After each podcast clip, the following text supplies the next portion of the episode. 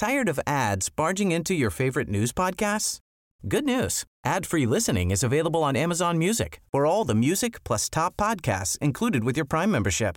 Stay up to date on everything newsworthy by downloading the Amazon Music app for free or go to amazon.com slash news ad free. That's amazon.com slash news ad free to catch up on the latest episodes without the ads. Say hello to a new era of mental health care. Cerebral is here to help you achieve your mental wellness goals with professional therapy and medication management support. 100% online. You'll experience the all new Cerebral Way, an innovative approach to mental wellness designed around you. You'll get a personalized treatment plan from a therapist, prescriber, or both in a safe and judgment free space. Your cerebral therapist or prescriber will outline a customized plan with clear milestones along the way so you can get to feeling your best. With Cerebral, you're not alone in your mental health journey. We're here to empower you to live a fulfilling life. So take that first step towards a brighter future and sign up today at cerebral.com slash podcast and use code ACasts to get 15% off your first month. Offer only valid on monthly plans. Other exclusions may apply. Offer ends July 31st, 2024. See site for details.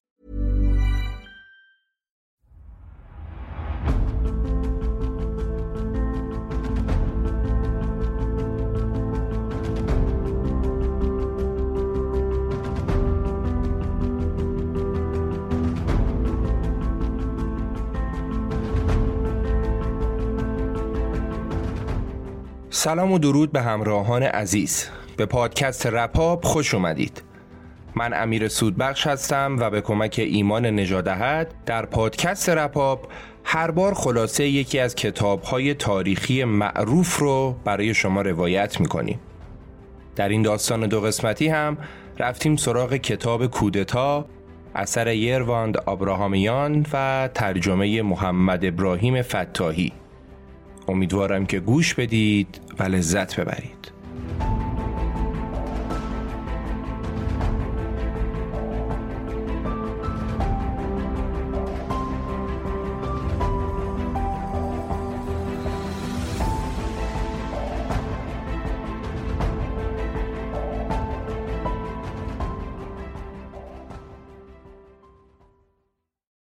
درباره کودتای 28 مرداد و عواملی که منجر به این کودتا شد بحث و حرف و حدیث ها خیلی زیاده و تا به حال کتاب های زیادی هم دربارش نوشته شده که کتاب کودتا یکی از بهترین هاشه تو این کتاب نویسنده سعی کرده وقایع رو خیلی بیطرف روایت کنه و اونچه که فکر می‌کرده درسته و اتفاق افتاده رو در دسترس خواننده بذاره. این کتاب درسته که اسمش کودتاست ولی خوبیش اینه که مستقیم نیامده فقط به کودتا بپردازه و داستان رو از اول و از روزی که خوشبختانه یا متاسفانه در ایران نفت پیدا شد شروع کرده و قدم قدم اومده جلو و در نهایت به داستان کودتا رسیده. نویسنده با این کار دید باز و بسیار دقیقی به خواننده میده و باعث میشه که درک خواننده از علل کودتا و اتفاقات قبل و بعدش بالاتر بره کودتای 28 مرداد بدون تردید مسیر تاریخ ایران رو برای همیشه تغییر داد و تأثیر مستقیمی بر زندگی تک تک ما ایرانی ها گذاشت.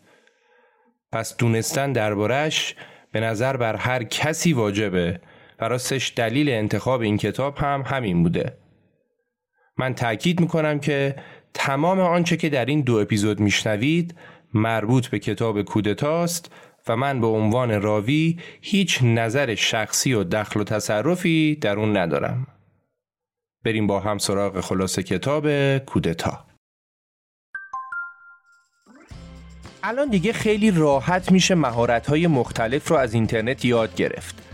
چه بخواید نرم افزارا رو یاد بگیرید چه برنامه نویسی و چه حتی آموزه های از مدیریت و رهبری سازمان برای همشون سایتی و آموزشی تو اینترنت هست اما اگه بین این همه کار و مشغله خواستیم برای دل خودمون موسیقی یاد بگیریم چی؟ اگه خواستیم ستار بزنیم یا پیانو یاد بگیریم یا حتی آواز بخونیم چی؟ خب برای یادگیری موسیقی هم خونیاگر هست خونیاگرم یه استارتاپ تو همین اکوسیستم استارتاپی ایرانه که خیلی دقیق و استاندارد موسیقی یاد میده. بدون نیاز به کلاس های حضوری. از سوی خونه پای همون لپتاپ میشه با خونیاگر موسیقی یاد گرفت. چه ساز و چه آواز. حتما به سایت و اینستاگرام خونیاگر سر بزنید. خونیاگر.com خونیاگر یه کد تخفیف هم به ما داده تا بتونیم با دقدقه کمتری موسیقی رو یاد بگیریم. کد تخفیف رپاپ. P که تو توضیحاتم براتون گذاشتمش. اسپانسر این قسمت خونیاگر. سرگذشت صنعت نفت تو ایران با امتیاز مشهور و یا در واقع ننگین دارسی شروع میشه. سال 1280 آقایی به نام ویلیام دارسی متولد بریتانیا و اهل استرالیا اومد ایران رو به مزفرالدین شاه پیشنهاد داد که حق انحصاری اکتشاف و استخراج نفت رو از ایران بخره. دقت کنید که اون زمان هنوز تو ایران نفت اصلا پیدا نشده بود و پیشنهاد دارسی هم یه جور ریسک و سرمایه گذاری بود. مزفرالدین شاه هم قبول کرد و باش قرارداد بس. آقای دارسی به موجب این قرارداد حق انحصاری 60 ساله اکتشاف، استخراج، پالایش و صادرات تمامی فراورده های نفتی از هر نقطه از کشور به استثنای استانهای هممرز با روسیه رو از مزفردین شاه خرید. 50 هزار لیر نقد داد بهش 20 هزار لیر دیگه هم به صورت سهام بهش داد و قرار شد اگه تونست نفت پیدا کنه 16 درصد از سود خالص سالانه رو هم به ایران پرداخت کنه این قرارداد اونقدر یه طرفه و به نفع دارسی بود که بعدها بریتانیایی ها نام دارسی رو در رده بزرگترین قهرمانان پادشاهی کشورشون در تمام دوران و در کنار نام وینستون چرچیل قرار دادن. اکتشافات دارسی شروع شد و بعد از کلی ماجراها در نهایت هفت سال بعد از انعقاد قرارداد یعنی در سال 1287 اولین چاه نفت ایران در مسجد سلیمان شهر اولین ها کشف شد. اون زمان مسجد سلیمان در استان عربستان بود. استانی که بعدها به نام خوزستان تغییر نام داد. بعد از پیدا شدن نفت پای بریتانیا هم به ایران باز شد و بریتانیا با مبالغ زیادی تمام امتیاز دارسی را ازش خرید و تحت شرکت نفتی به نام شرکت نفت ایران و انگلیس پاش به مناطق نفتخیز ایران باز شد و شروع کرد به سرمایه گذاری های کلان. دولت بریتانیا اومد با شیخ خزعل رئیس مهمترین قبیله عرب زبان جنوب ایران صحبت کرد و اونو متقاعد کرد که آبادان رو برای احداث پالایشگاه نفت به بریتانیا اجاره بده یعنی بریتانیا به جای اینکه بیاد با دولت مرکزی ایران صحبت کنه مستقیم رفت با رؤسای قبایل محلی صحبت کرد و با اونا هماهنگی ها رو انجام داد که اینطوری هم حمایت رؤسای بومی رو داشته باشه و هم دولت مرکزی رو تضعیف کنه. شرکت نفت ایران و انگلیس با امتیازات کاملی که بریتانیایی داشتن در جنوب ایران کارش رو شروع کرد. اونایی که اپیزود داستان زندگی چرچیل از پادکست رخ رو گوش دادن اگه یادشون باشه اونجا گفتیم که انگلیسی ها و به خصوص شخص چرچیل که اون زمان جانشین فرماندهی نیروهای دریایی بود می‌خواست سوخت ناوگان دریایی انگلیس را از زغال سنگ به نفت تغییر بده. و نفت ایران براشون نفت نبود معدن طلا بود طلای سیاه بود. چرچیل خودش گفت که این برای ما قنیمتی است از سرزمین پریان چیزی بسیار فراتر از درخشان ترین رویاهای ما تا آخر جنگ جهانی دوم شرکت نفت انگلیس و ایران اینقدر ثروتمند شده بود که با داشتن 6 میدون نفتی بزرگترین میدونهای نفتی خارج از تگزاس آمریکا را در اختیار داشت و روزانه بیش از 357 هزار بشکه نفت تولید می کرد. و این شرکت در میان هفت شرکت بزرگ جهانی معروف به هفت خواهران در بازار جهانی نفت برای خودش جایگاه خاصی پیدا کرده بود.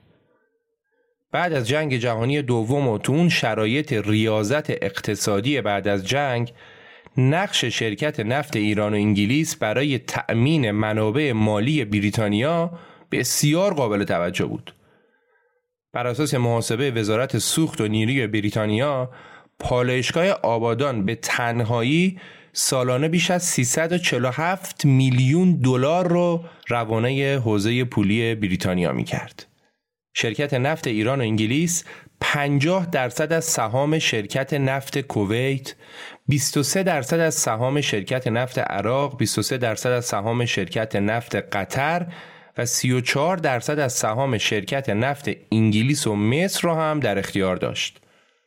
علاوه بر اینا این شرکت تو بریتانیا، فرانسه و استرالیا پالایشگاه ساخته بود و اکتشافات نفتی زیادی را هم در مناطق دوردست مثل ترینیدا و نیجریه و چند جای دیگه در دست اجرا داشت. حالا دیگه شما خودتون حساب کنید که چقدر شرکت درآمد داشته. ذخایر نفتی شرکت نفت تو ایران سومین ذخایر بزرگ نفت در جهان بود.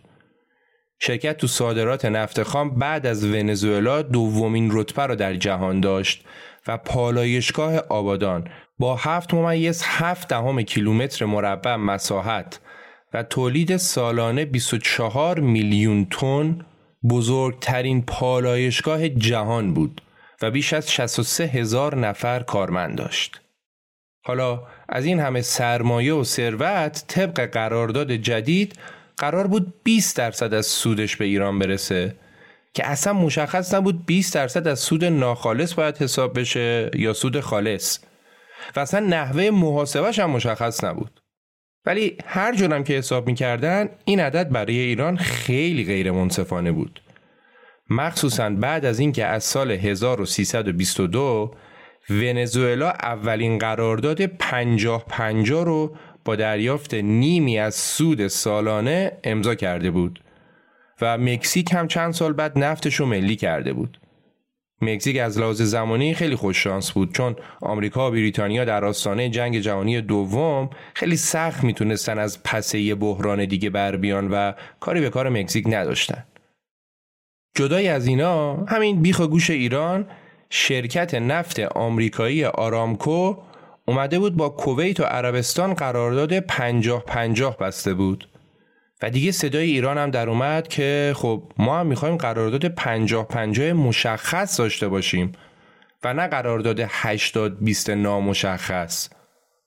تازه تو قرارداد 20 درصدی فروش نفت به ناوگان دریایی و نیروی هوایی بریتانیا با نرخ تخفیف نامشخصی انجام می‌شد و کلا همه چی برای ایران گنگ و نامشخص بود. بریتانیا برای اینکه بتونه اعتراضات احتمالی رو ساکت کنه سعی می‌کرد که همیشه مقامات نزدیک به خودش تو تهران و مناطق محلی پست های حساس رو بگیرن و تو خوزستان هم شرکت تمام تلاشش رو می‌کرد تا حکام ولایتی و رؤسای پلیس و شهردارها و حتی سران قبایل اونایی باشن که رابطه خوبی با انگلیسی ها دارن تا اینجوری بتونن جلوی نارضایتی ها رو بگیرن و با سیر کردن شکم این افراد مجبور نشن قرارداد جدیدی ببندن. رفتار و برخورد انگلیسی ها با کارگرای ایرانی پالایشگاه هم به شدت نجات پرستانه و زشت بود. انگلیسی ها با الفاظی مثل کاکاسیاها و شپشوها اونا رو خطاب می‌کردن و به گفته یکی از مقامات انگلیسی تنها راه مدیریت و کنترلشون تشر زدن و ترسوندنشون بود. ولی همین کارگرایی که انگلیس فکر می‌کرد هیچ وقت صداشون در نمیاد در روز جهانی کارگر سال 1308 دست به اعتصاب زدن. 11 هزار نفر از کارگران پالایشگاه با هماهنگی حزب کمونیست که مخفیانه فعالیت می‌کرد دست به اعتصاب زدند. اعتصاب کننده ها حتی فرماندار و رئیس پلیس رو تا ایستگاه آتش نشانی دنبال کردند. اوضاع به قدری خراب شد که بریتانیایی ها قایق های توپدار خودشون رو با عجله فرستادن آبادان. نظم شهر تا زمان اعلام حکومت نظامی اعزام نیروهای کمکی ارتش و بازداشت 29 نفر از سردمداران اعتصاب برقرار نشد. بعد از سرکوب اعتراضات 500 نفر از کارگرها اخراج شدند. بعدش هم دولت بریتانیا از شاه به خاطر مدیریت سریع و موثر اوضاع تشکر کرد. شرکت نفت ایران انگلیس هم اومد این جریان اعتراضات رو انداخت گردن کارگران ارمنی و قائله رو خوابوند. شورش و اعتراضات بزرگ بعدی سال 1325 اتفاق افتاد. در تیر ماه سال 1325 شرکت برای به حد اکثر رسوندن سودش پرداخت حقوق روز جمعه رو لغو کرد.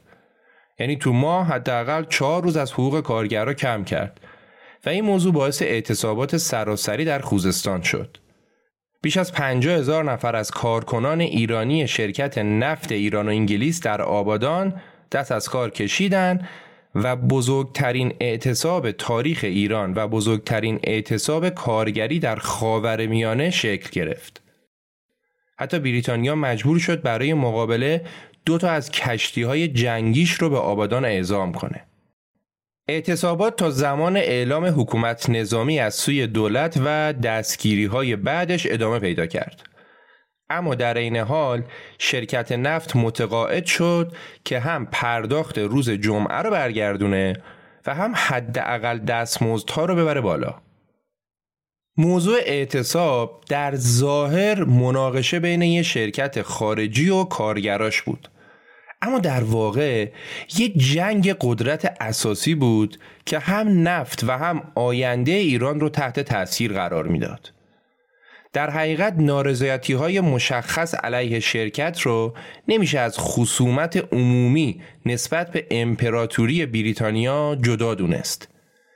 این احساس ضد امپریالیستی از دهه 1200 یعنی وقتی که ایران خودشو بین دو امپراتوری در حال گسترش روسیه از شمال و بریتانیا از جنوب گرفتار می‌دید شروع شده بود و به طور مستمر حال رشد بود.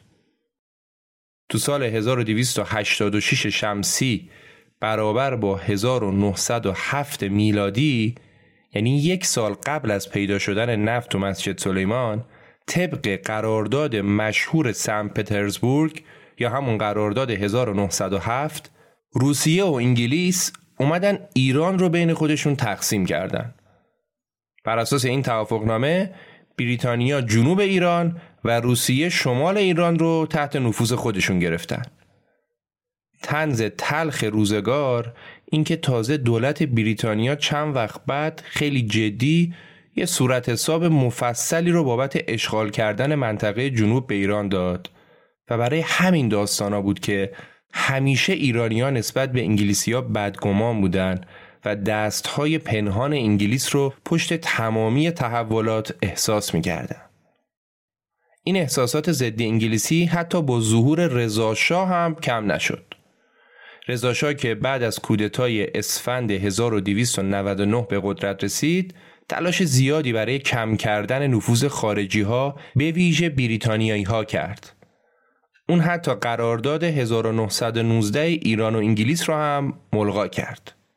اینم از خودم اضافه کنم که قرارداد 1919 قراردادیه که سال 1298 شمسی یا همون 1919 میلادی یک سال قبل از به قدرت رسیدن رضاخان بین دولت‌های وقت بریتانیا و ایران بعد از هفت ماه مذاکره پنهانی دولت بریتانیا با وسوق و دوله و پرداخت 400 هزار تومان رشوه بسته شد.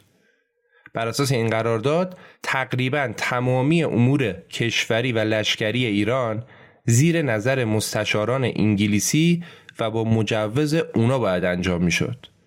ولی به دلیل مخالفت های داخلی و اعتراضای ایرانی ها و مخالفت های خارجی و مقایرت مفاد این قرارداد با قانون اساسی مشروطه این قرارداد هیچ وقت اجرا نشد و در نهایت هم رضاشاه اون رو ملغا کرد. علاوه بر این رضاشاه با شوروی پیمان بیطرفی بست.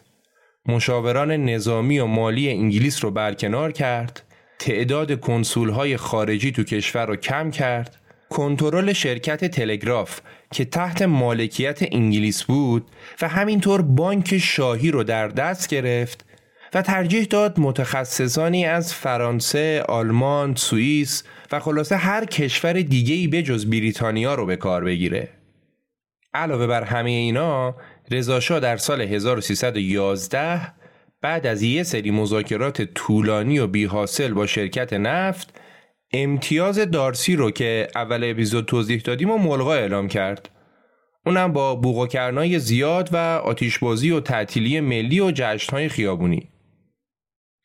ولی با تمام این احوال خیلی از ایرانی ها همچنان رضاشاه رو عامل انگلیس می‌دونستن. بخشی از این باور به خاطر این بود که می‌گفتن خود انگلیسیا باعث شدن که رضا شاه تو کودتای 1299 به قدرت برسه.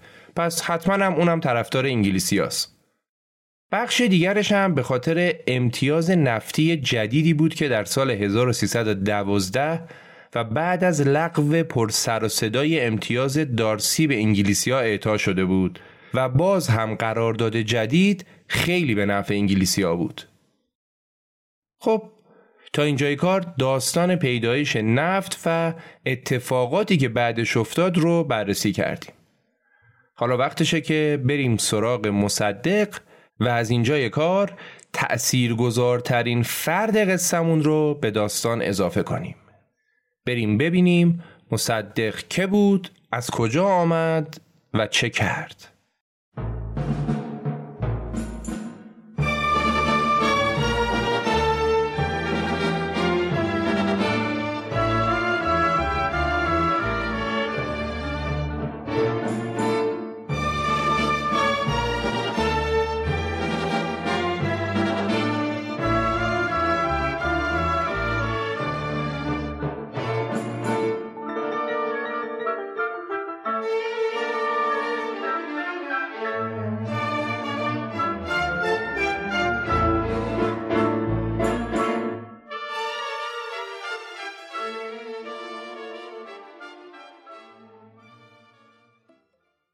مصدق از یه خانواده عیون قدیمی و وابسته به خاندان قاجار بود.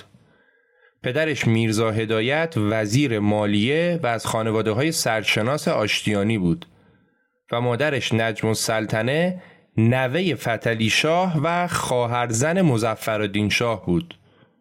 خود مصدق هم با زیا سلطنه نوه ناصر شاه و دختر امام جمعه تهران ازدواج کرد. تحصیلاتش هم تا مقطع دکترا ادامه داد و تز دکترای حقوقش هم در زمینه نقش وصیت در قوانین شیعه بود. بعد از جنگ جهانی اول مصدق به ترتیب این ها رو داشت. والی فارس، وزیر مالیه، والی آذربایجان و وزیر خارجه. تو مجلس پنجم و ششم هم به عنوان نماینده تهران انتخاب شد.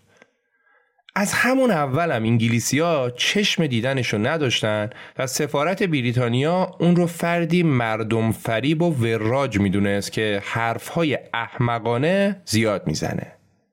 این حرفهای احمقانه رو یادتون باشه. اون زمان که والی فارس بود کودتای 1299 اتفاق افتاد و رضا شاه به قدرت رسید و مصدق این کودتا رو محکوم کرد. البته مصدق از نخست وزیری و سردار سپهی رضاشاه حمایت کرد و اصلاحات رضاشاه را هم قبول داشت اما با شاه شدنش مخالفت کرد. مصدق معتقد بود تمرکز قدرت به این شکل یعنی بیهوده بودن مشروطه و قانون اساسی. اون یکی از معدود نماینده هایی بود که علنا با اعطای تاج سلطنتی به رضاخان مخالف بود. مصدق هشدار می‌داد که اگه شاه وارد سیاست بشه در اون صورت باید مسئول باشه و اگه مسئوله پس باید پاسخگو هم باشه. یه جمله مشهور هم داشت که مدام تکرار می‌کرد و می‌گفت پادشاه باید سلطنت کنه نه حکومت. در خصوص سیاست خارجی هم به اعتقاد مصدق سیاستمدارای قبلی از جمله شاهان قاجار به اشتباه فکر می‌کردن که تنها از طریق ارائه امتیازات برابر می‌تونن قدرت‌های همسایه رو آروم کنن. اون زمان اینطوری بود که مثلا می اومدن یه امتیازی رو به روسها می‌دادن بعد برای اینکه انگلیسی ها ناراحت نشن و مشکلی پیش نیاد اون امتیاز رو به انگلیس هم می‌دادن و سعی می‌کردن با دادن امتیازات برابر به این قدرت ها همه رو راضی نگه دارن مصدق این استدلال رو شبیه به استدلال کسی می‌دونست که یه دستش قطع شده و فکر می‌کنه که می‌تونه با دادن دست دیگهش اونو جبران کنه. این سیاست از نظر مصدق موازنه مثبت بود. مصدق برای جلوگیری از تکرار تاریخ از بیطرفی مطلق پشتیبانی می‌کرد. اون باور داشت که قدرت های بزرگ فقط زمانی دست از سر کشور برمیدارن که مطمئن شن هیچ امتیاز خاصی به اونها داده نمیشه. اون اسم این سیاست رو موازنه منفی یا در واقع تعبیر ایرانی از بیطرفی و عدم تعهد گذاشت. خب طبق توضیحاتی که قبل تر دادیم گفتیم که قرارداد ایران با شرکت نفت ایران و انگلیس 80 20 بود و گفتیم که مخالفت ها با این قرارداد هم زیاد بود و هر روز زیادتر هم می‌شد. خود مصدق و یارانش از سرسختترین مخالف های این قرارداد بودند. یاران مصدق بیشتر چهره های جوون و متخصص و تحصیل کرده فرانسه بودند کسایی مثل شایگان و سنجابی و فاطمی فاطمی کسیه که تو تهران یه می‌دونم الان به نامشه مصدق مجددا در انتخابات مجلس 16 هم وارد عرصه سیاست شد. اون برای دو موضوع اساسی مبارزه می کرد. انتخابات آزاد و ملی شدن صنعت نفت و خب احتمال پیروزی حزبش هم تو انتخابات زیاد بود. ولی تو انتخابات مجلس 16 هم برخلاف پیش ها و در کمال تعجب مصدق و یارانش رأی نیاوردن. تو انتخاباتی که خیلی ها به صحت نتایج شک داشتن و می‌گفتن که توش تقلب شده. مصدق هم در اعتراض به تقلب در انتخابات مجلس با یه عده زیادی از یاراش رفت به خیابون و به سمت کاخ سلطنتی حرکت کرد. اون اعلام کرد که این تظاهرات فقط یه شعار داره. سکوت. مصدق آگاهانه به اصل عدم خشونت گاندی توجه می کرد و از اون درس گرفته بود و راهپیمایی سکوت را انداخته بود. به نوشته روزنامه اطلاعات که ارگان حکومتی بود تو این راهپیمایی تنها 180 نفر شرکت داشتند اما تصاویر موجود نشون می‌داد که هزاران نفر در کنار مصدق بودند. راهپیمایی مصدق و یارانش رسید به ورودی کاخ سلطنتی. در ورودی کاخ وزیر دربار بعد از مذاکره با سران معترضین به 20 نفرشون اجازه داد که وارد کاخ بشن و در نهایت هم بعد از کلی اتفاقات شاه وعده انتخابات منصفانه و بدور از تقلب داد و راهپیمایی اینجوری به پایان رسید. همون زمان رهبران معترضین در منزل مصدق با هم دیدار کردند و تشکیل جبهه ملی رو اعلام کردند. اونا مصدق رو به عنوان دبیر کل انتخاب کردند و وظیفه تهیه اساسنامه و تعیین خط مش رو بر عهده فاطمی گذاشتن. تو خط مش جبهه ملی به چند تا چیز تاکید شده بود. انتخابات قابل اطمینان، مطبوعات آزاد، پایان حکومت نظامی و اجرای واقعی قانون اساسی مشروطه. خب اینجای کار می‌خوام یکی دیگه از افراد تاثیرگذار رو وارد داستان کنیم. آیت الله سید ابوالقاسم کاشانی کاشانی برجسته ترین روحانی فعال در صحنه سیاست بود. البته ایشون بیشتر به دلیل فعالیت های سیاسیش معروف بود تا جایگاه دینیش. آیت الله کاشانی توصیه آیت الله سید حسین بروجردی عالم دینی سرشناس اون زمان رو مبنی بر دوری از سیاست نادیده گرفت و وارد دنیای سیاست شد. کاشانی با گروه فداییان اسلام یکی از اولین گروه های واقعا بنیادگرا در جهان اسلام هم ارتباطاتی داشت. گروه فدایان اسلام تو سال 1323 توسط سید مجتبا نواب صفوی طلبه تحصیل کرده حوزه علمیه تأسیس شده بود. نواب صفوی هم که خب کسیه که بزرگراه نواب تهران به نامشه. گروه فدایان اسلام دو تا ویژگی شاخص داشت. اول اینکه اونا خواستار اجرای کامل احکام شریعت هم در زندگی خصوصی و هم در زندگی عمومی بودن و اصرار داشتن که با مجرمان و دزدها نباید مدارا کرد بلکه باید دست اونا قطع بشه و در صورت ادامه جرم هم باید اعدامشون کرد. دوم اینکه اونا آماده ترور هر کسی بودن که به نظرشون ضد اسلام میومد فدایان اسلام در اسفند ماه 1324 سید احمد کسروی تاریخنگار مشهور رو به دلایل صحبتهایی که درباره شیعه و اسلام کرده بود با چاقو به قتل رسوندن و تازه قاتلش هم عفو شد. میانجیگری سیاست مدارهی که می‌خواستن از این گروه در برابر حزب توده استفاده کنن باعث عفو قاتل کسروی شد. تو سال 1328 چند هفته بعد از تحسن مصدق و یارانش تو کاخ عبدالحسین حجیر وزیر دربار به اتهام ارتداد و بهاییگری با شلیک گلوله توسط فدایان اسلام به قتل رسید. این بار اما قاتل حجیر سریع به دار آویخته شد و در واقع نخستین شهید این گروه نام گرفت. البته علمای دیگه به ویژه بروجردی این گروه رو مایه شرمندگی می‌دونستند و حتی بروجردی مستقیما حضور اونها رو تو حوزه های علمیه قوم من کرد. خب از داستان دور نشیم درباره کاشانی داشتیم می‌گفتیم که ارتباط کمی با فدایان اسلام داشت و روحانی بود که تو سیاست مشهور بود و طرفدارهای خودش هم داشت. حزب کاشانی سر جریانات اعتراضات مصدق به انتخابات و داستانهای بعدش کاملا از مصدق پشتیبانی کرد. انتخابات مجلس مجدد در بهمن 1328 برگزار شد و جبهه ملی مصدق 11 کرسی به دست آورد. مصدق در رده اول فهرست برندگان تهران بود و بعد از اونم کاشانی و شایگان و بقیه بودند که این افراد بلا فاصله فراکسیون وطن رو تو مجلس تشکیل دادن و در رأس اهدافشون هم ملی کردن صنعت نفت ایران رو گذاشتن. حالا دیگه اونا قدرت هم گرفته بودن. جبهه ملی از حمایت افکار عمومی، نشریات و روزنامه های مختلف و اصناف بازار برخوردار بود و حتی می‌تونست میدون بزرگ بهارستان تو بیرون مجلس رو با جمعیتی بیش از سی هزار نفر پر کنه. به همین خاطرم کمتر سیاست مداری به ویژه در موضوع ملی شدن نفت جرأت مخالفت علنی با جبهه ملی رو داشت.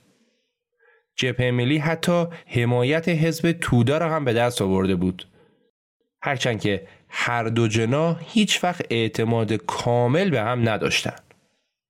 جبهه ملی با استفاده از حمایت عمومی 6 نفر از اعضای خودش رو به عنوان اعضای کمیته دوازده نفره کمیسیون نفت مجلس انتخاب کرد و مصدق هم به ریاست این کمیسیون انتخاب شد.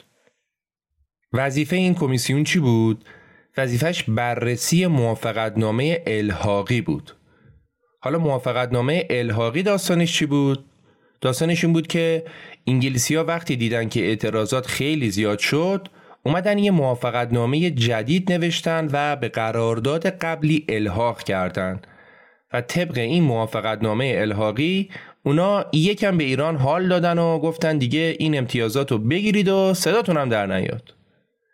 ولی موافقتنامه الحاقی توسط کمیسیون رد شد و دیگه الان خاصه کمیسیون و خاصه مصدق فقط ملی شدن صنعت نفت بود.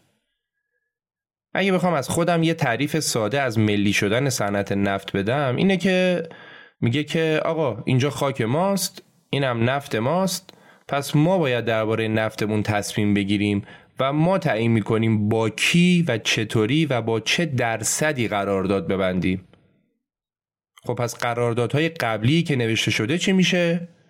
جواب مصدق این بود که ما خسارتش رو میدیم قرامت عادلانه تعیین میشه و ما باید پرداختش کنیم البته انگلیسی ها هنوزم باورشون نمی‌شد که واقعا خواسته مصدق ملی شدن صنعت نفته و فکر می‌کردن که مصدق و جبهه ملی یه ذره امتیازات بیشتر می‌خوان و دارن چونه زنی می‌کنن وزیر امور خارجه بریتانیا گفت جبهه ملی یه مش آشوبگر پر سر و صدا هستن که تلاش می‌کنن با هارت و پورت امتیازات بیشتری از ما بگیرن. آقای شپرد سفیر بریتانیا هم گفت که موافقتنامه الحاقی خیلی هم سخاوتمندانه بوده و طمع ایرانی ها مانع از تصویب اون شده. حالا شاه هم این وسط گیر افتاده بود و نتونسته بود سیاستمدار پوست کلفتی برای حمایت از موافقتنامه الحاقی پیدا کنه و در آخر دست به دامان بود علی رزم آرا شد که ایشون بیاد مقام نخست وزیری رو بگیره و قائله رو ختم به خیر کنه. برداشت رزمارا هم این بود که موافقت نامه رو بعدم به مجلس می‌بره و هر جوری از تصویبش می‌کنه. برای همینم نخست وزیری رو پذیرفت و با این بهونه که ایران فاقد توانایی کارشناسی فنی برای اداره صنعت نفته رزمارا علنا با ملی شدن صنعت نفت مخالفت کرد. از طرف دیگه هم رزمارا داشت با انگلیسی ها چونه زنی می‌کرد که بتونه معامله بهتری رو انجام بده و این طرفی هم راضی نگه داره. درست همین زمان بود که قرارداد پنجاه پنجاه آمریکا با عربستان بسته شد و دیگه فاتحه موافقتنامه الحاقی خونده شد و اینجا بود که وزارت خارجه بریتانیا پذیرفت که قرارداد پنجاه پنجاه رو بررسی کنه. تازه بررسی کنه. حالا که انگلیسی ها می دیدن هوا پسه و مثل اینکه جدی جدی ایرانیا می‌خوان نفت و ملی کنن تازه پذیرفته بودن که قرارداد پنجاه پنجاه رو بررسی کنن. در 16 اسفند ماه 1329 یعنی پیش از پذیرش بحث درباره موافقتنامه پنجاه پنجاه توسط شرکت نفت سپهبد رزمارا توسط گروه فداییان اسلام در مسجد شاه تهران به قتل رسید. از نظر فداییان مخالفت رزمارا با ملی شدن صنعت نفت شاهدی بر این مدعا بود که اون عامل انگلیسی است. روز بعد از ترور رزمارا مصدق رأی تمامی اعضای کمیسیون نفت رو مبنی بر رد موافقتنامه الحاقی رو گرفت و همزمان طرح ملی شدن صنعت نفت رو با این مقدمه به مجلس ارائه کرد. به نام سعادت ملت ایران و به منظور تأمین صلح جهان امضا کنندگان زیل پیشنهاد می نمایند که صنایع نفتی ایران در تمام مناطق کشور بدون استثنا ملی شوند یعنی تمام عملیات اکتشاف، استخراج و بهره برداری در دست دولت قرار گیرد. یک هفته بعد در 24 اسفند 1329 مجلس شورای ملی با اکثریت آرا پیشنهاد کمیسیون نفت رو تصویب کرد و پنج روز بعد هم مجلس سنای ایران اونو تصویب کرد و بدین ترتیب روز 29 اسفند 1329 به عنوان روز تاریخی ملی شدن صنعت نفت ایران در حافظه ملت ایران باقی بود.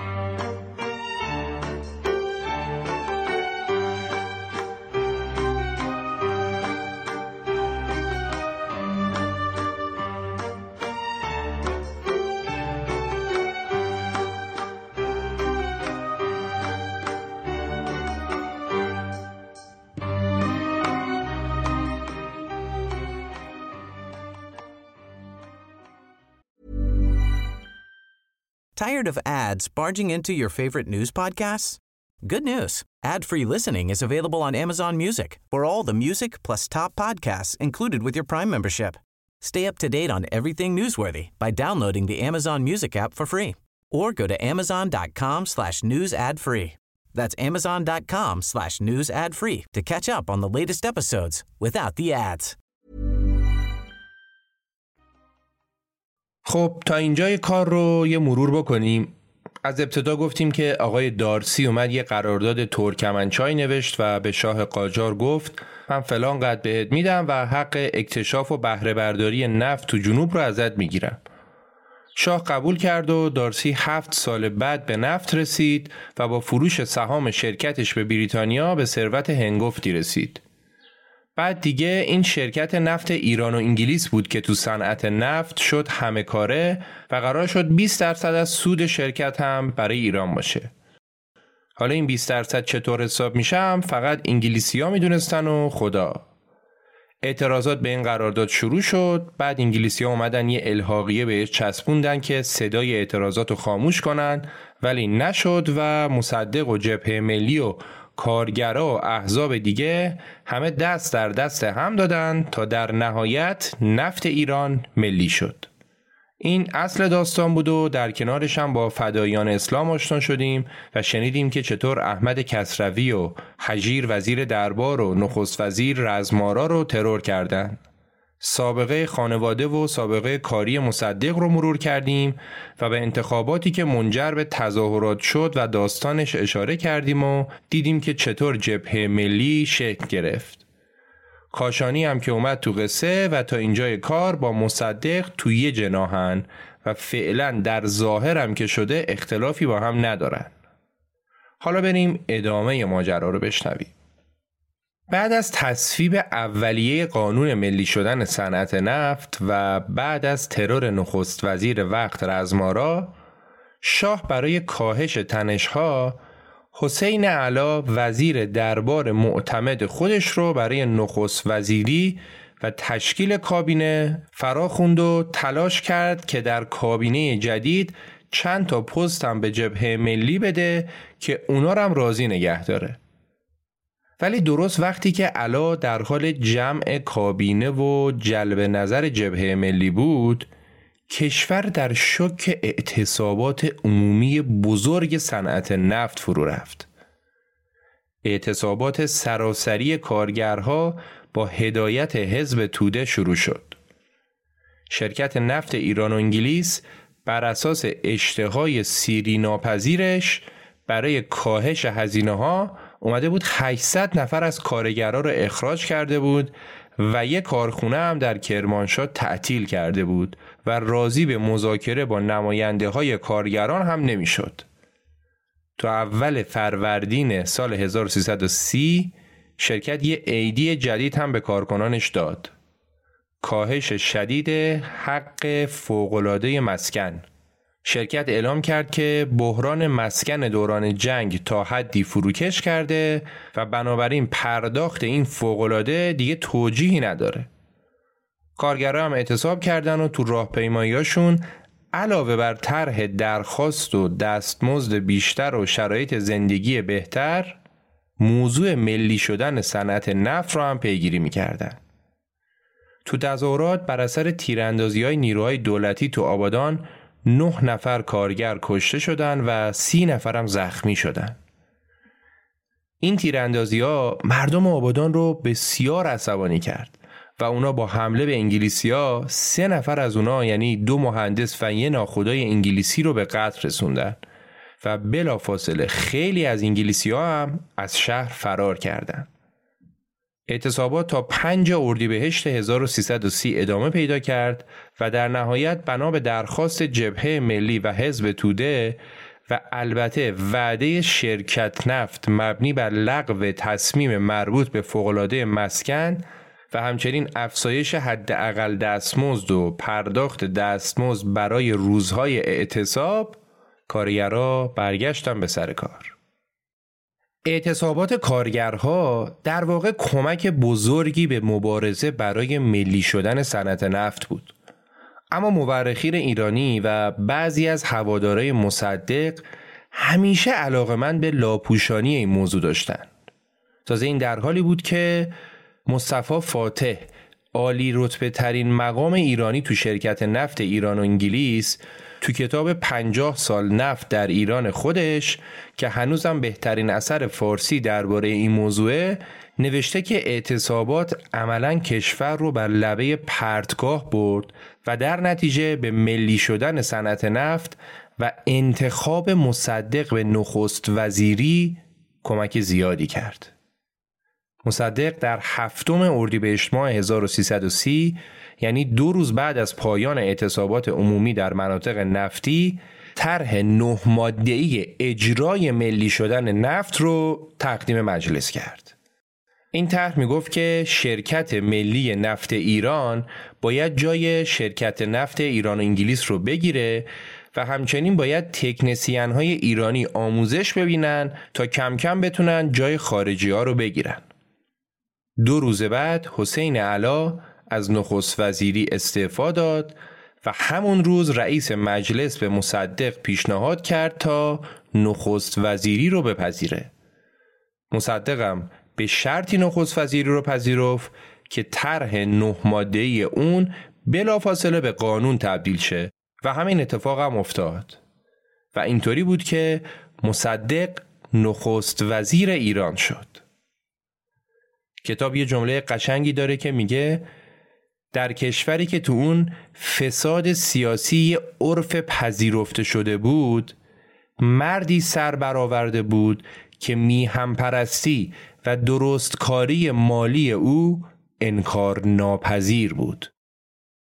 در جلسات بعدی مجلس مصدق برنامه هاشو ارائه داد و کابینش معرفی کرد.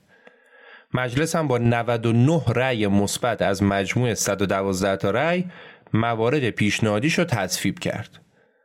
کابینش هم ترکیبی از حامیانش و سیاستمدارای کلیدی بود. مثلا فاطمی شد مشاور نخست وزیر و وزارت کشور به سرلشکر فضل الله زاهدی سپرده شد که این آقای زاهدی بعدها نقش پررنگی تو جریان کودتا داشت. برنامه‌ای که مصدق به مجلس داد دو تا محور اصلی داشت. اولی اجرای قانون نه ماده‌ای مربوط به ملی شدن صنعت نفت و دومی هم اصلاح نظام انتخابات مجلس. بعدش هم در 29 خرداد 1330 مصدق بین سی هزار نفر از مردمی که برای شنیدن سخنرانیش جمع شده بودند یه نطق پیروزمندانه کرد و بلافاصله هم یه هیئت به دفاتر مرکزی شرکت نفت اعزام کرد که مسئولیت و کنترل نفت جنوب رو از انگلیسی ها تحویل بگیرن. حالا واکنش بریتانیا چی بود؟ اونا که نشسته بودن مصدق هر کاری بخواد بکنه. بریتانیا اومد با آمریکا مشورت کرد که آقا حالا چیکار کنیم بهتره. بریتانیا و آمریکا شاید در جزئیات ریز با هم توافق نداشتند اما در مخالفت اساسی با ملی شدن نفت ایران شونه به شونه هم بودن. اونا می‌دونستند که اگه کشورهای دیگه تولید کننده نفت از الگوی ایران پیروی کنن اون وقت کشورهای مصرف کننده مجبور به پرداخت هزینه بسیار بیشتری برای تأمین نفتشون میشن. پس نشستن جمعبندی کردن و به این نتیجه رسیدن که مسلحت کار پذیرش لفظی اصل ملی شدنه اما باید ترتیباتی اتخاذ کنن که کنترل صنعت نفت در اختیار ایران نباشه. یعنی چی؟ یعنی باشه نفت شما ملی ولی ما هم قرارداد داریم و همه چی هم برای ماست و کنترل هم باید دست ما باشه. این واژه کنترل در بحران نفت به عنوان کاربردی ترین کلمه باقی موند. بعدش هم واکنشی که نشون دادن این بود که اول خیلی از مدیران شرکت نفت ایران و انگلیس که دیگه اختیارات تأسیسات نفتی رو در دست نداشتن اونجا رو ترک کردن بعدش هم همه تکنسیان ها تهدید به استعفای دست جمعی کردند. چتربازای بریتانیایی هم در کشور همسایه یعنی عراق تجمع کردند و ناوگان دریایی سلطنتی انگلیس نه تا کشتی جنگی خودشو نزدیک آبادان مستقر کرد. دعوا سر کنترل صنعت نفت بالا گرفت. کنترل و نظارت یا باید همونطور که مصدق پافشاری می‌کرد در اختیار ایران قرار می‌گرفت و یا همونطور که بریتانیا تاکید می‌کرد باید تحت کنترل بریتانیا و یا حداقل خارج از کنترل ایران قرار می‌گرفت. اگه دعوا سر تقسیم سود بین طرفین بود شاید امکان سازش وجود داشت اما از اونجا که دعوا سر کنترل اساسی بود امکان مصالحه تقریبا غیر ممکن بود. شپرد سفیر بریتانیا تو ایران تو گزارش سالانش نوشت که شکست این مذاکرات رو باید به پای یه نفر نوشت. دکتر مصدق کسی که میهن پرستی درست کار اما گمراه و کودنه. البته به جزی چون افراد دیگه هم بودن که مصدق رو مسئول شکست مذاکرات می‌دونستن. افرادی مثل عباس میلانی نویسنده زندگی نامه تمجیدآمیزی از شاه که می‌گفت مصدق مهمترین مانع دستیابی به هر گونه راه حل بود. حالا بریتانیایی ها بعد از اینکه کامل دوزاریشون افتاد که مصدق سر موضوع ملی شدن صنعت نفت مصالحه بکن نیست امیدوار بودن که مصدق هم مثل نخست وزیرای قبلی زیاد دووم نیاره. اونا می‌دیدن که متوسط عمر دوره های نخست وزیرا تو ایران کمتر از هفت ماهه و امیدوار بودن که خیلی زود دوران مصدقم تموم بشه و از دستش خلاص شن. البته که اینم نبود که فقط بشینن و دعا کنن و منتظر بمونن. اونا دعوا رو ادامه دادن. دعوایی که در خرداد ماه 1330 شروع شد و طی 28 ماه طوفانی که قرار اتفاقاتش رو با هم مرور کنیم در نهایت با کودتای 28 مرداد 1332 به پایان رسید. دعوایی که کار رو به دیوان لاهه هم کشوند. بریم ببینیم ماجرای دیوان لاهه چی بود.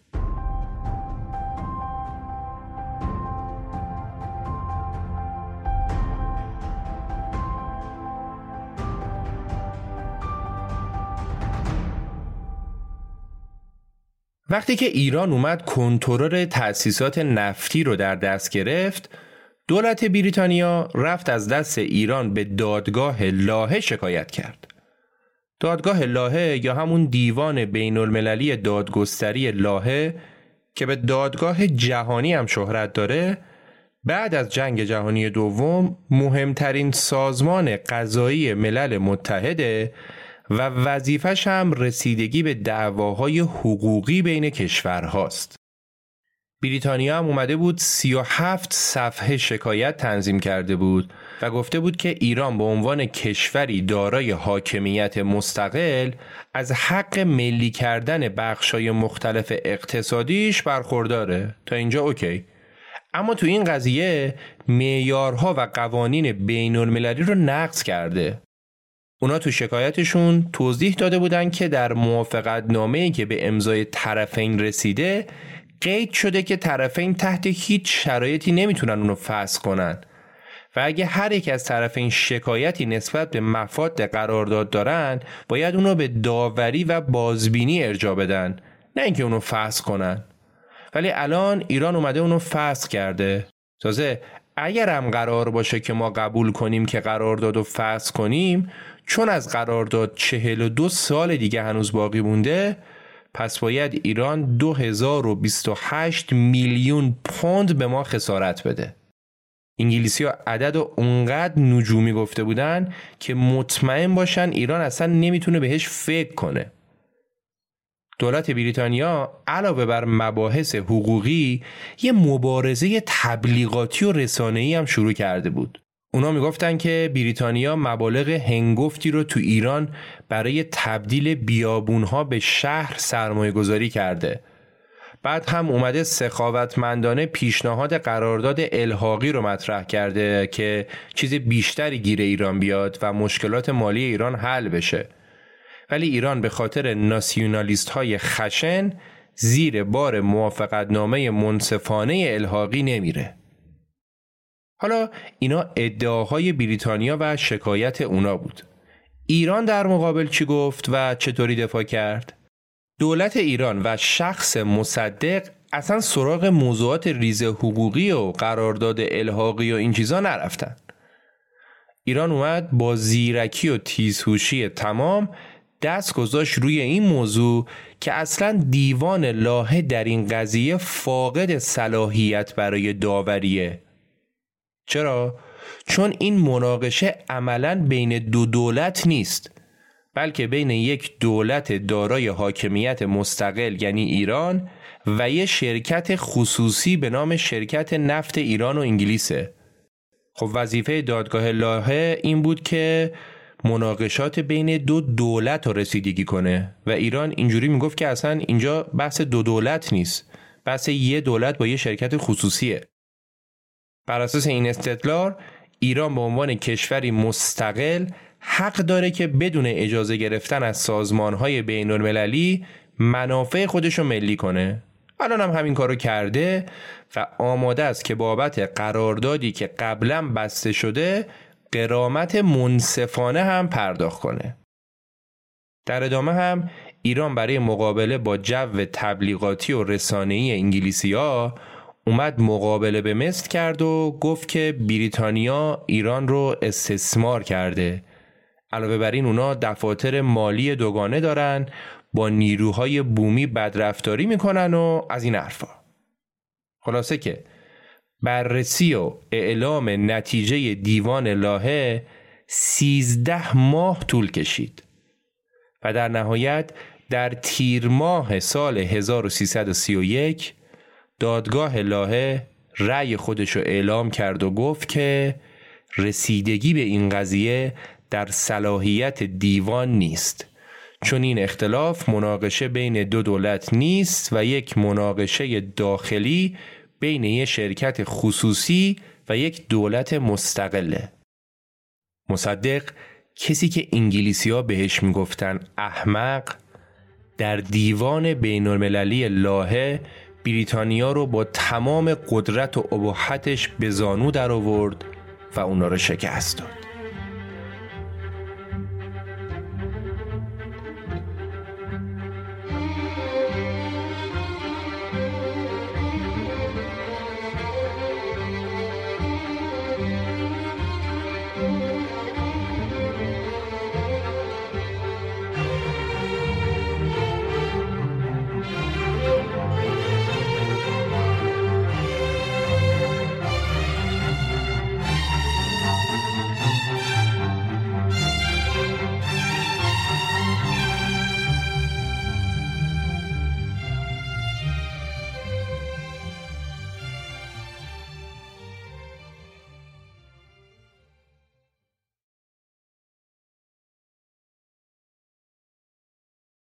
خب گفتیم که از زمان برگزاری دادگاه لاهه تا زمان اعلام رأی نهایی 13 ماه طول کشید.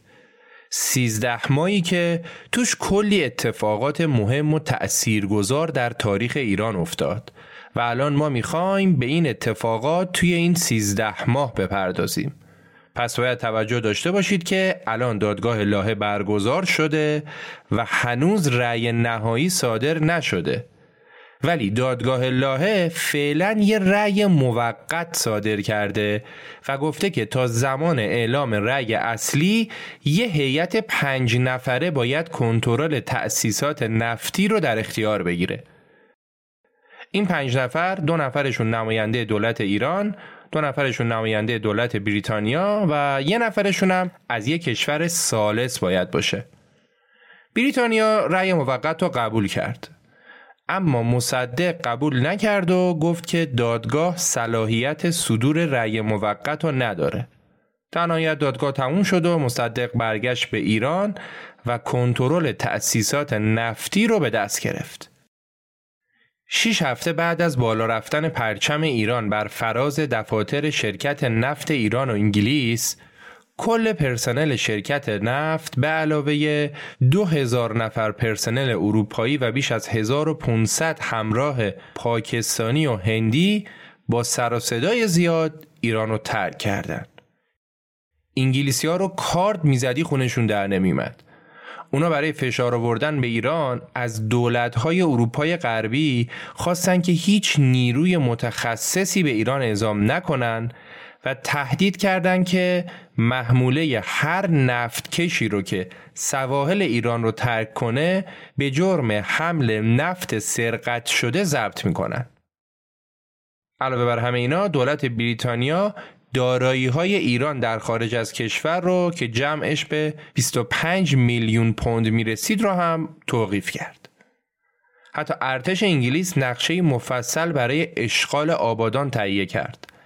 بر اساس این نقشه قرار بود شش گردان تنها طی 24 ساعت از عراق به ایران حمله کنن و پالایشگاه آبادان رو اشغال کنن. ولی به دلایل زیادی از انجامش منصرف شدن. آمریکایی هم با این نقشه مخالف بودند. آمریکایی ها به اندازه بریتانیایی ها با ملی شدن مخالف بودند اما کابینه ترومن رئیس جمهور آمریکا مذاکرات رو بر هر گونه اقدام نظامی ترجیح می‌داد. ترومن برای رسیدن به تفاهم با ایران فرستاده شخصی خودش آقای آورل هریمن رو به عنوان واسطه بیطرف بین بریتانیا و ایران فرستاد به تهران. آورل هریمن تاجر میلیونر و وزیر پیشین بازرگانی آمریکا بود که به حل و فصل موفقیت آمیز مسائل و مشکلات مشهور بود. الان هم معمول شده بود که بره با مصدق صحبت کنه و این قضیه رو ختم به خیر کنه. هریمن 23 تیر 1330 وارد تهران شد.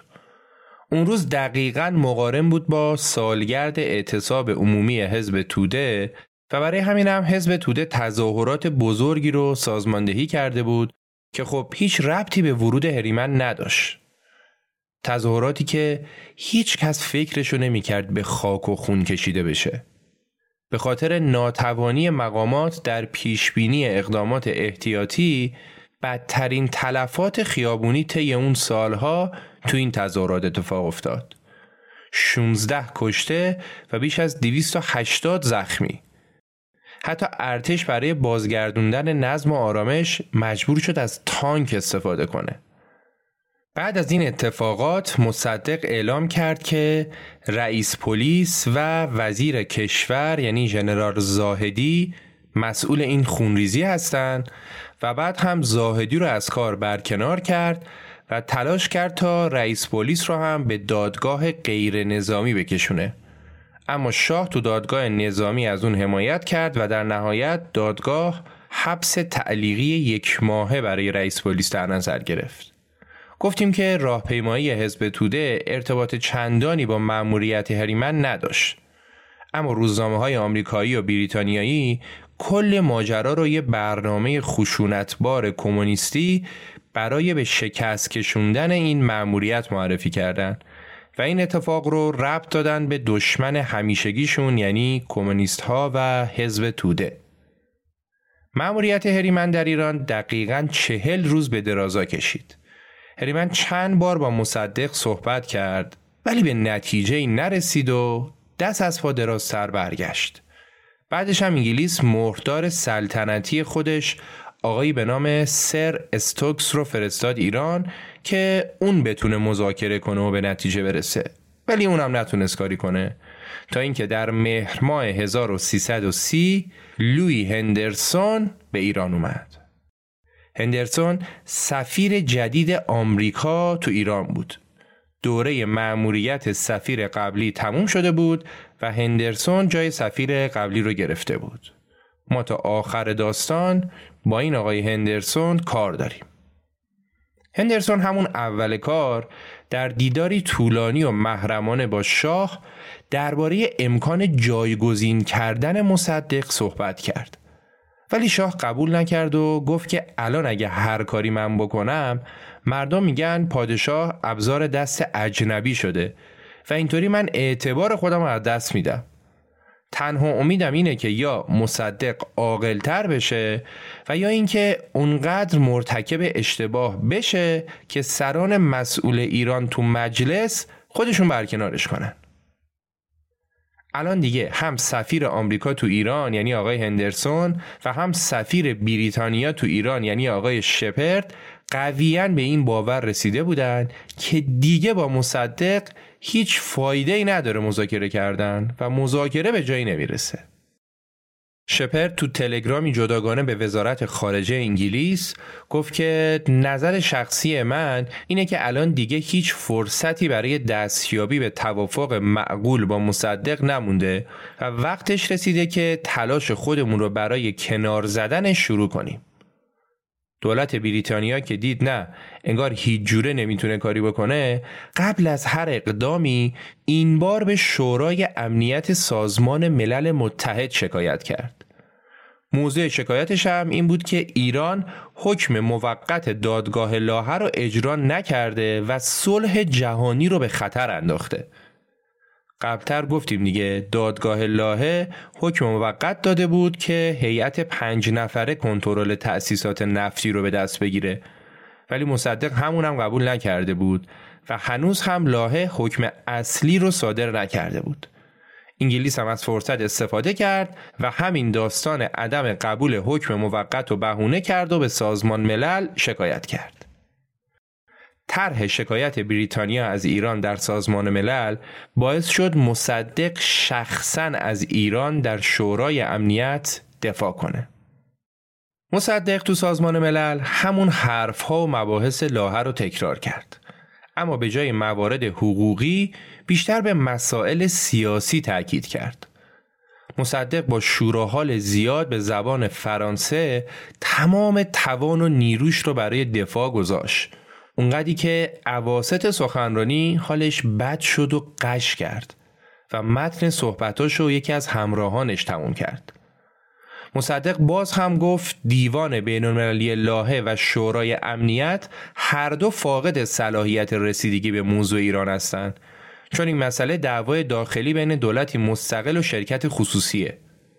علاوه بر این مصدق بریتانیا را متهم کرد که با تهدید به حمله اعزام کشتی های جنگی و تحریم ایران عملا مسئله رو به شکلی خطرناک به سمت یه بحرانی بین المللی برده و البته یه بار دیگه هم تاکید کرد که ایران آماده ارائه پیشنهاد قرامت عادلانه است. و علاوه بر این ایران آماده است که دوباره تکنسیان های بریتانیایی رو استخدام کنه و فروش نفت به مشتریان همیشگیشو ادامه بده. مصدق در نهایت گفت که ما علاقه به خودکشی اقتصادی و یا کشتن مرغی که برامون تخم طلا می‌ذاره نداریم. شورای امنیت سازمان ملل هم در نهایت اعلام کرد که مذاکرات بین ایران و بریتانیا تا زمان اعلام رأی نهایی دیوان لاهه بهتر مسکوت بمونه و طرفین منتظر رأی لاهه بمونن. این رأی یه پیروزی بزرگ برای مصدق بود و این پیروزی اعتبار اون رو در داخل کشور به شدت بالا برد. کمی بعد از بازگشت مصدق به تهران انتخابات مجلس در راه بود. در گرماگرم مبارزات انتخاباتی محمد مهدی عبد خدایی عضو تنها 16 ساله فدایان اسلام با کافر خوندن فاطمی یار نزدیک مصدق به اون تیراندازی کرد و زخمیش کرد. هرچند که فاطمی از این ترور جون سالم به در برد ولی سفارت بریتانیا که مسائل انتخابات رو با دقت تحت نظر داشت نوشت که اختلاف بین کاشانی و مصدق طی هفته جاری آشکار شد. کاشانی به شکلی فزاینده از مصدق و وزیر کشور ناراضی است زیرا آنان از کمک به کاندیداهای او برای ورود به مجلس خودداری می کنند.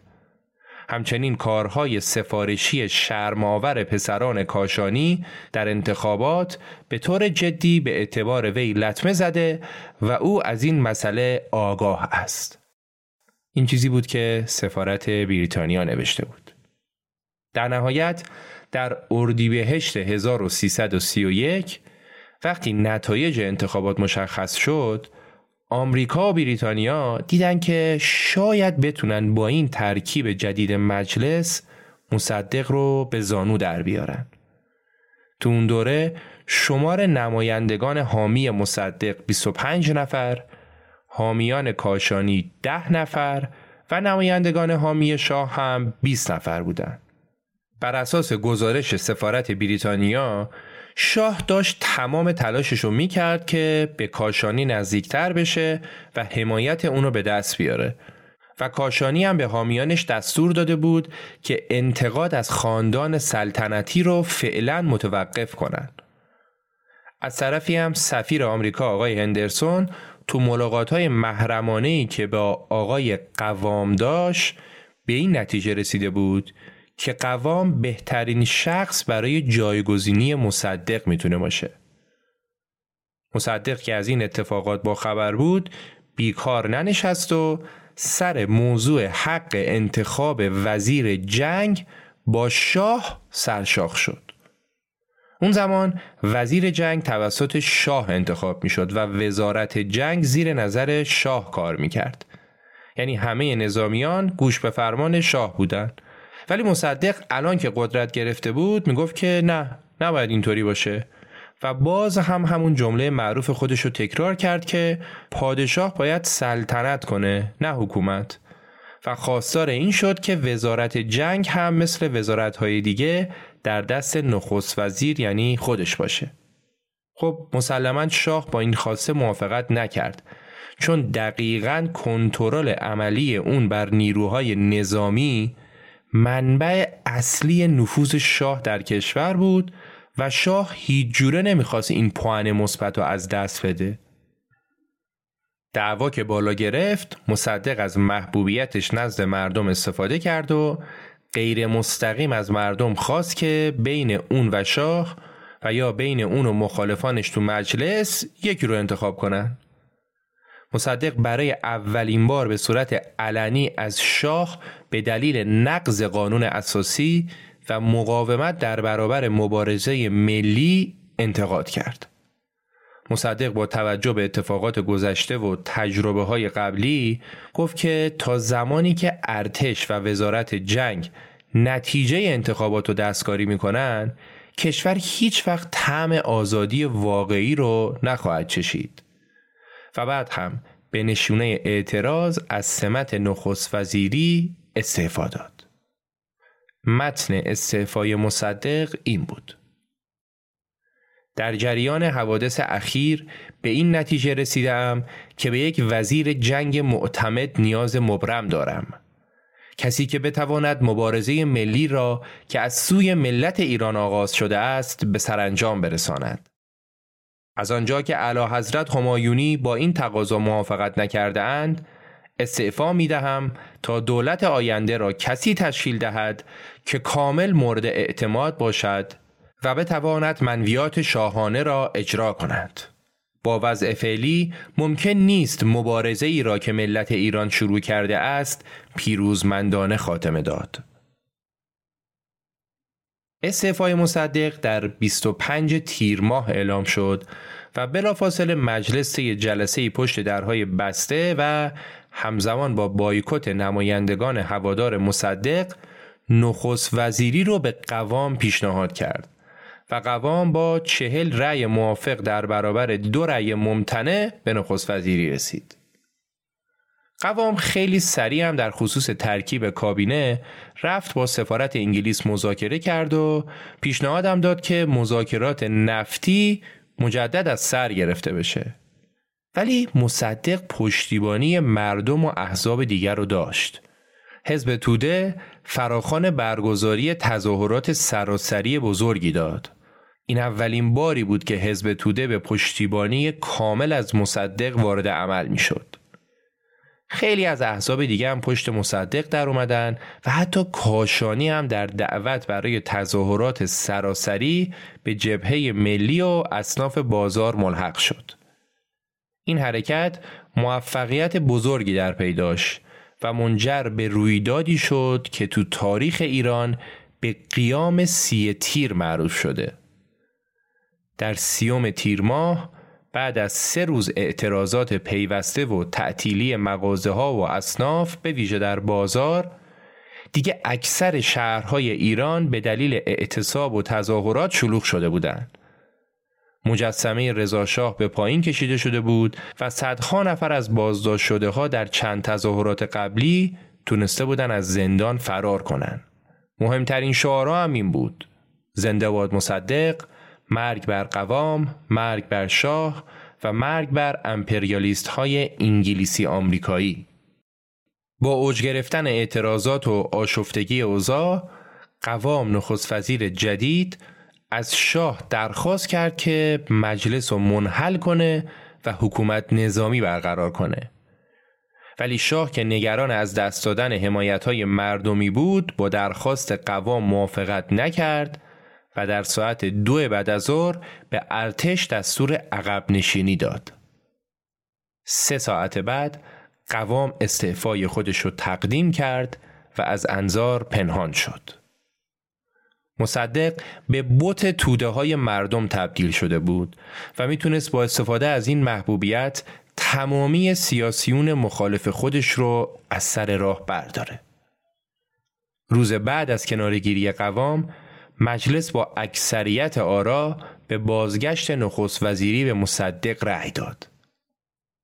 تعیین وزیر جنگ با اختیار انتصاب رئیس ستاد مشترک هم بر اساس رأی مجلس به مصدق واگذار شد. برای اولین بار بود که پیوند بین خاندان پهلوی و نیروهای نظامی قطع شده بود. همزمان با این وقایع دیوان بین المللی دادگستری لاهه هم حکم نهایی خودش رو به نفع ایران و مبنی بر اینکه قضیه نفت در صلاحیت رسیدگی این دیوان نیست صادر کرد. مصدق هم در داخل و هم در خارج از کشور بر دشمنان و مخالفینش پیروز شده بود. ولی افسوس که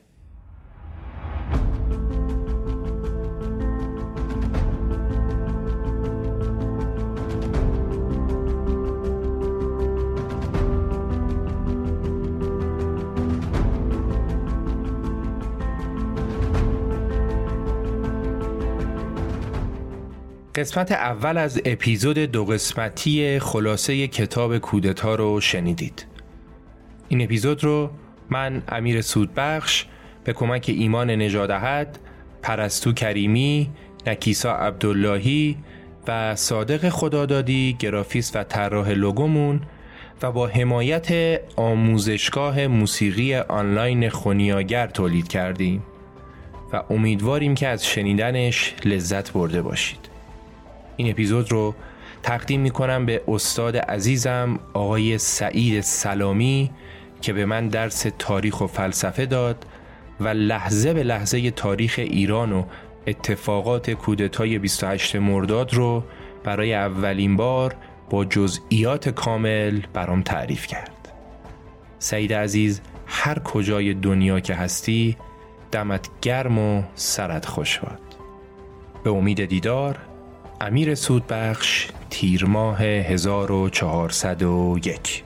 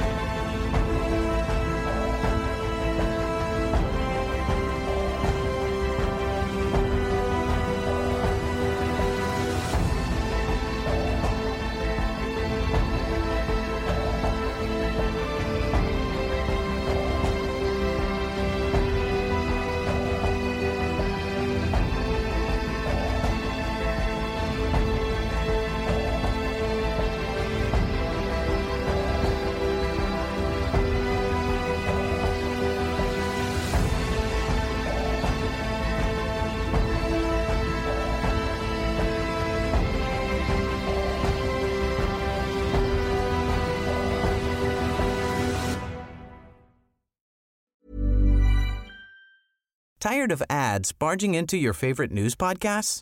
Good news. Ad-free listening is available on Amazon Music for all the music plus top podcasts included with your Prime membership. Stay up to date on everything newsworthy by downloading the Amazon Music app for free or go to amazon.com slash news ad free. That's amazon.com slash news ad free to catch up on the latest episodes without the ads.